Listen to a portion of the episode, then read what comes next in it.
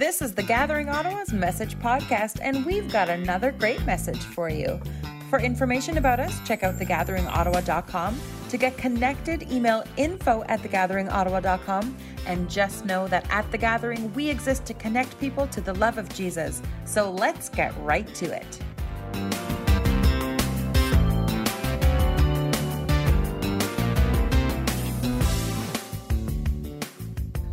As new life begins to surface in the spring, the season of Eastertide uh, recalls gospel stories of how the resurrection of Jesus changes everything.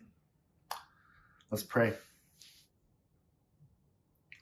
Father, Son, Holy Spirit, open our ears to hear what you would have to say to us through your word, through the Gospel of John. May you have your way with our minds our hearts, and the way in which we are to love our neighbors. Amen. From the Gospel of John, chapter 20, verses 19 to 31. That Sunday evening, the disciples were meeting behind locked doors because they were afraid of the Jewish leaders. Suddenly, Jesus was standing there among them. Peace be with you, he said. As he spoke, he showed them the wounds in his hands and in his side. They were filled with joy when they saw the Lord. Again he said, Peace be with you. As the Father has sent me, so I am sending you. Then he breathed on them and said, Receive the Holy Spirit. If you forgive anyone's sins, they are forgiven. If you do not forgive them, they are not forgiven. One of the twelve disciples, Thomas, nicknamed the twin, was not with the others when Jesus came. They told him, We have seen the Lord. But he replied, I won't believe it unless I see the nail wounds in his hands, put my fingers into them, and place my hand into the wound in his side. Eight days later, the disciples were together again, and this time Thomas was with them. The doors were locked, but suddenly, as before, Jesus was standing among them. Peace be with you, he said. Then he said to Thomas, Put your finger here and look at my hands. Put your hand into the wound in my side. Don't be faithless any longer. Believe. My Lord and my God, Thomas exclaimed. Then Jesus told him, You believe because you've seen me. Blessed are those who believe without seeing me. The disciples saw Jesus do many other miraculous signs in addition to the ones recorded in this book. But they are written so that you may continue to believe that Jesus is the Messiah, the Son of God, and that by believing in him you will have life by the power of his name. This is the word of the Lord for us today. At the 55th Grammy Awards, uh, the Grammy for Best Collaboration uh, went to the hip hop artists Jay Z and Kanye West for a track entitled No Church in the Wild. The music video opens up with a young man in an urban context uh, igniting a Molotov cocktail. And this is not a beverage, uh, it's an incendiary weapon. And the man is ready to strike a line of police officers equipped with riot gear. And some music critics call this song an existential rejection of organized religious worship. And through the lyrics of the song and through the videography, um, it tells a story that you have to fight. You have to fight for yourself because there's no one else there, uh, out there that'll fight for you. There's no one out there that'll save you. And the, the song is meant to tell a story of a church that's hiding and powerless to engage the realities of everyday life. The song is called There's No Church in the Wild.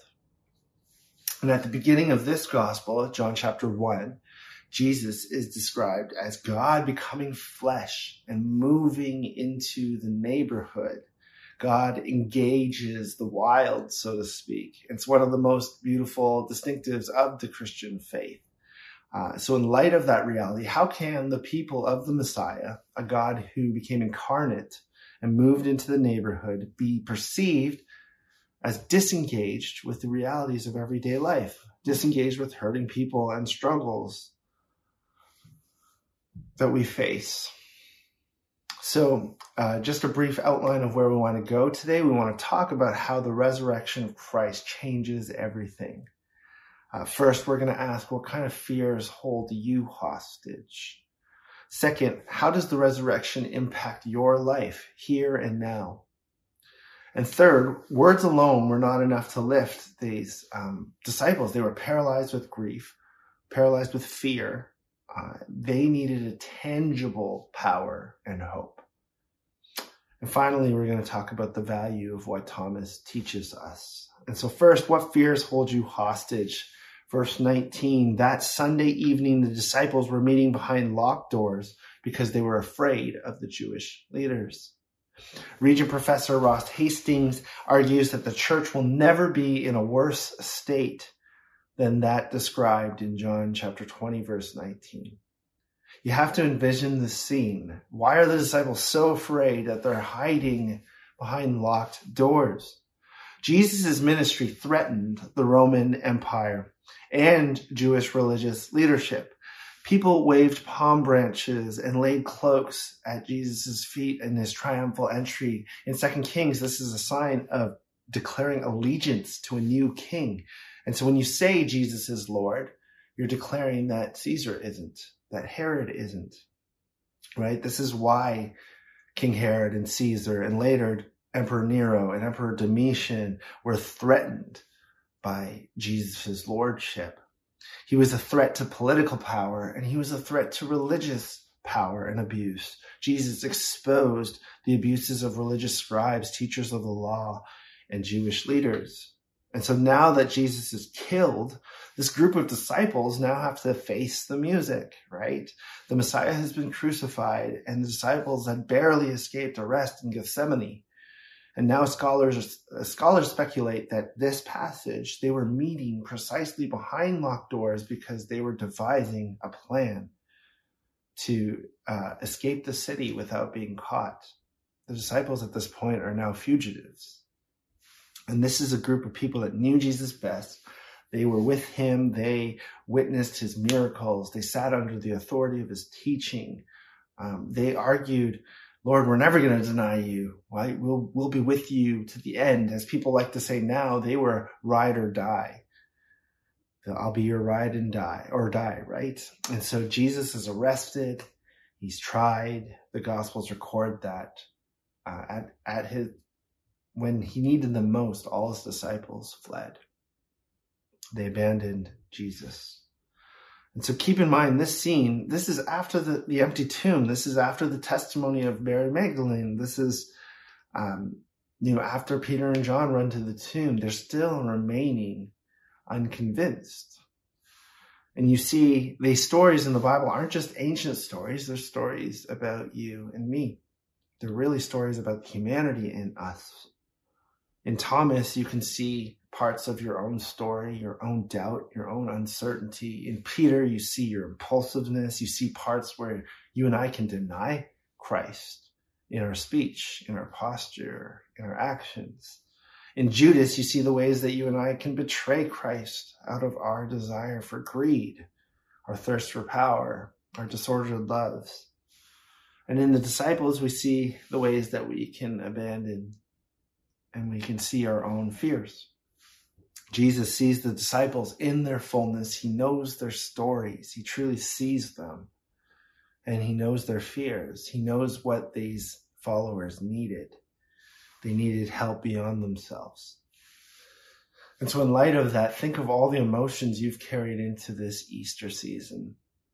Right? Maybe you're thick with grief, dealing with the loss of a loved one. Maybe you're exhausted from the pandemics and aftershocks of this pandemic. Uh, maybe there's this growing numbness and cynicism about the whole world because of what's happening in the war, or relationships are becoming more and more distant from you. These disciples were paralyzed with hopelessness and fear and maybe even regret. And so a question to ask yourself is what are you afraid of? What fears tempt you to hide and cloister uh, what way might the risen Christ want to speak into your circumstance here and now, today? know that Jesus sees you. He sees the mess uh, that we live in. He wants to speak uh, to you, even if you're hiding today. And so, secondly, how does the resurrection of Jesus impact your circumstances here and now? The scriptures continue. Suddenly, Jesus was standing there among them. Peace be with you, he said. So, Jesus is there suddenly, in spite of locked doors. Uh, he's not just a mere man. He accomplished what he uh, promised. He raised up his temple, his body in three days. And while John 2019 is the darkest moment in church history, the dynamics of seeing the resurrected Jesus ends up changing everything as we see following this John passage. Everything is real. Everything that Peter was pondering and wrestling with, what John was starting to believe as he saw the empty tomb, now the disciples know it's real. Um, the women announced that it was real, and now the disciples are starting to really understand that. Jesus is calming their fears and meeting them where no one else is able to. Jesus is bringing shalom, that peace, to the depths of their story, alleviating these fears, turning their fear into joy right? Jesus can go behind those locked doors in your own life. Jesus can go places that our spouses, the people who know us best, don't know or can't go, or our parents, if they know us best, they can't go to these depths. Um, no pastor or mentor or psychotherapist can heal what Jesus can heal. And these are great place people to go to, pastors, psychotherapists, friends, mentors, parents, loved ones are great, and Jesus uses um, them in our story uh, to provide healing for us. It's a gracious gift from God, but Jesus is so much more. Right? He can go to these deepest fears. He promises to be with you. Uh, there's no place, even behind locked barriers, or the places that we uh, suppress or repress. Um, we can't escape God's presence. He desires to bring healing. Um, and verse 20 says, as he spoke, Jesus shows them his wounds in his hands and his side, and they're filled with joy when they saw the Lord. Right? Their fear turns to joy because Jesus Christ is risen. He's alive. The death couldn't, grave couldn't hold him. Remember, uh, Peter and John went to the tomb themselves. The, the women proclaimed the empty tomb, and these things themselves were not enough for the disciples to truly regain their faith. They were still afraid. There wasn't one sermon or one witness, uh, no matter how persuasive, it just couldn't change their minds. It couldn't change their central nervous system. Um, Jesus knew that they needed a power beyond um, words. They needed a hope beyond words. They needed a presence beyond words. And so, for true peace, for empowering courage, for supernatural wisdom and guidance, they needed more. And verse 21 says, Jesus says, Peace be with you. This is the second time. Again, he said, Peace be with you. As the Father has sent me, so I am sending you.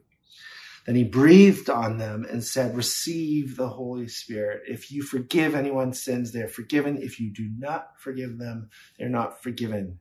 Jesus is in effect recreating Genesis chapter 2, where the Lord God formed the man of dust from the ground, and Jesus breathed his into his nostrils the ruach, the breath of life, and the man became a living creature the Hebrew word ruach, uh, breath, wind, spirit. It's used interchangeably in all those ways in the Hebrew Bible. And in John chapter 20, Jesus is, in a sense, recreating the human race, a new humanity through the Holy Spirit given to the disciples. Jesus breathed on them. Jesus gave them the breath, the Ruach of life, and said to receive the Ruach, the Holy Spirit. Jesus sends them to forgive. Right? And sometimes I think when we think of forgiveness uh, and atonement in the scriptures, we can get so legal about it that we miss the heart of God. Imagine our children seeing us as just someone who pays their invoices and pays their legal bills and pays their legal fees. A secure child actually has the comfort of knowing that nothing will separate them from the love of their father, their love, the father's love that that their father is with them, that we can be comforted by his goodness, his love, his kindness, his relentless mercy, his justice. We can be comforted in all those ways because we love him. We know we are loved by him. Right? It's more than a legal aspect. It's not just sin management, as Dallas Willard says. Jesus, in, in the period of his life known as the Passion, which is the last period of his life, Jesus says to his disciples, I'm leaving you with a gift peace of mind and heart. And the peace I give is a gift that the world can't give. Right? Uh, so don't be troubled or afraid.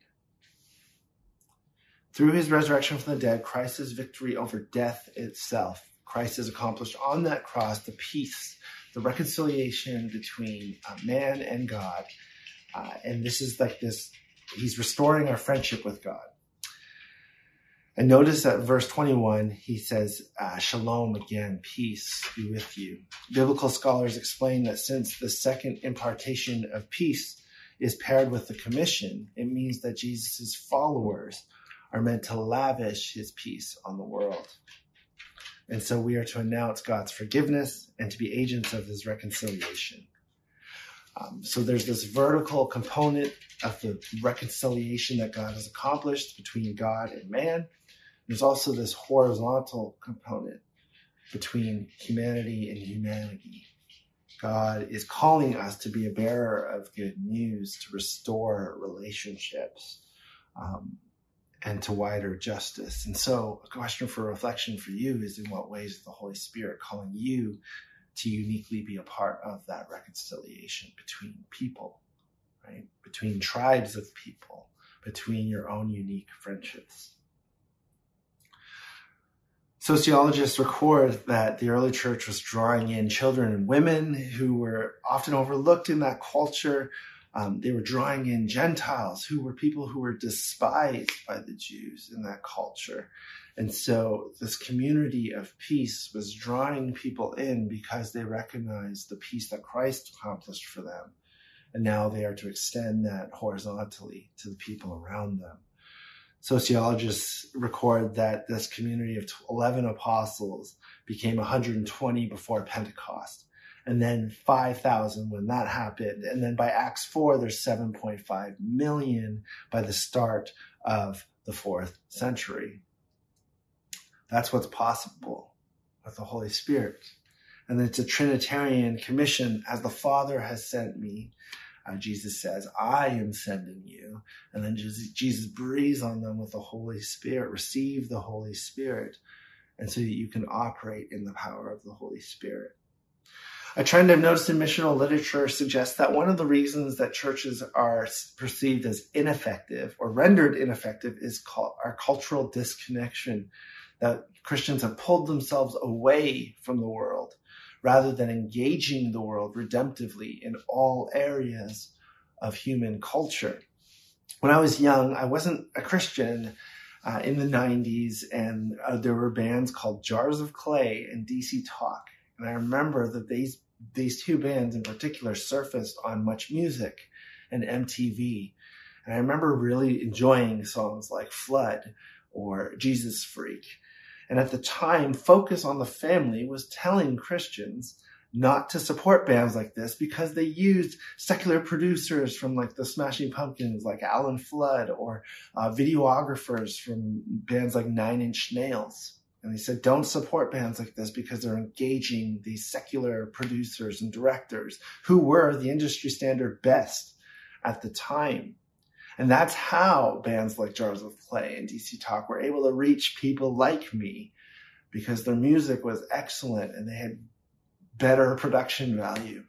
And they engaged culture, they engaged real people who were not attending church, uh, who otherwise wouldn't have given these bands a time of day. And in some sense, that story shows a little bit of a picture how religion itself can stifle creativity in artists in the church.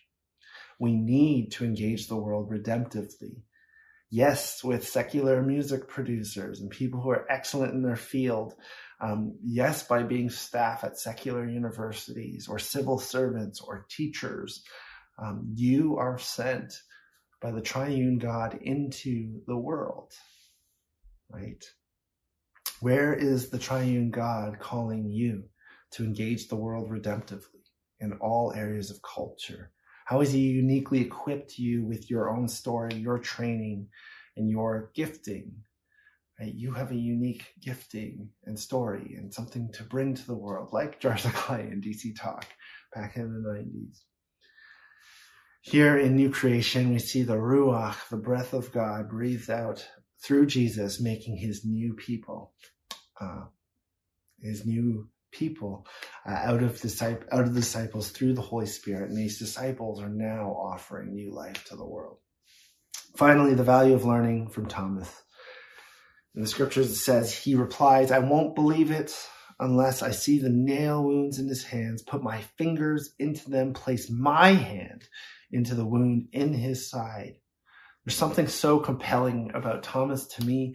He seems like a, just the real disciple who is suited for our time and our generation.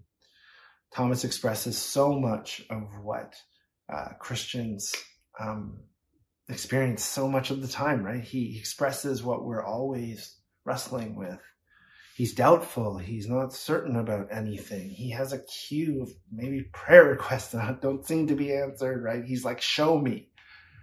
I need to know for myself. Scripture says eight days later, the disciples were together again, and this time Thomas is with them. And Jesus says to Thomas, Put your finger here. Look at my hands. Put your hand into my wound in my side. Don't be faithless any longer. Believe. I love that Jesus doesn't ignore Thomas. He doesn't discount what Thomas is feeling. We can unintentionally do that sometimes as Christians. But Jesus invites Thomas to touch his wounds. Right? The people of God have this history of wrestling, and Jesus knows that. From Jacob to the psalmist to the Israelites in exile. They questioned, they wondered, they lamented, they doubted.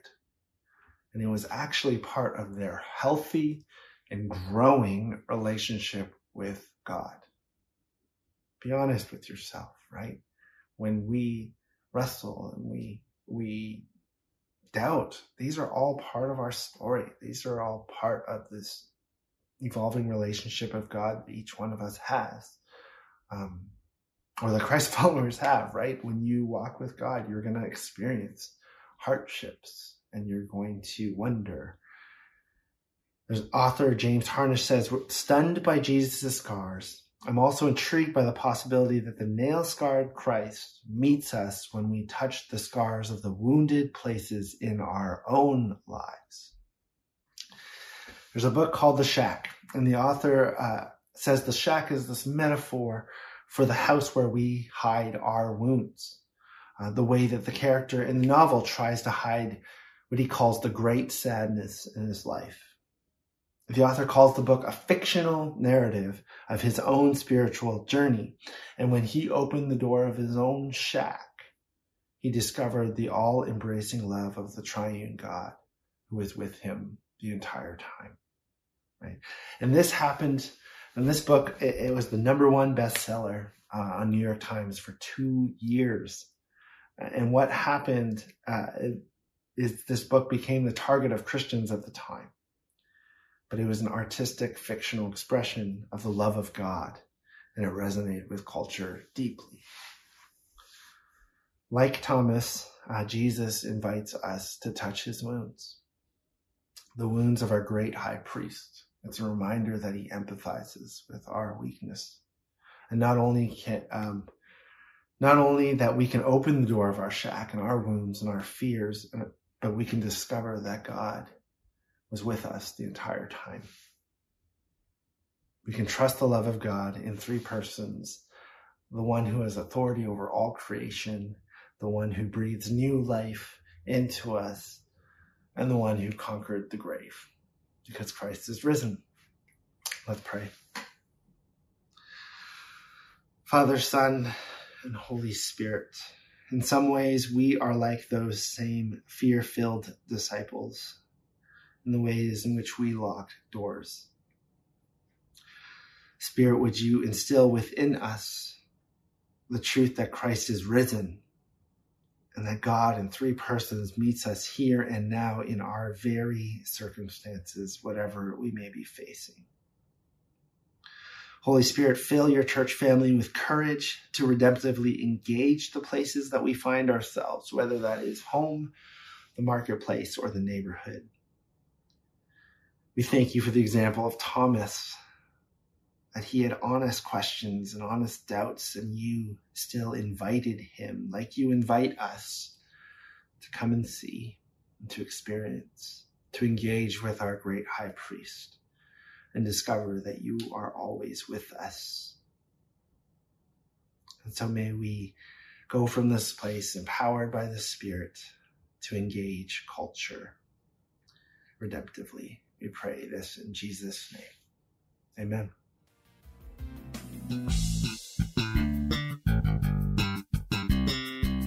Hey, thanks for tuning in. We're back next week with more of our Acts of the Apostles series. Don't forget to check out our website, thegatheringottawa.com, and tune in next week to the Gathering Ottawa's Message Podcast.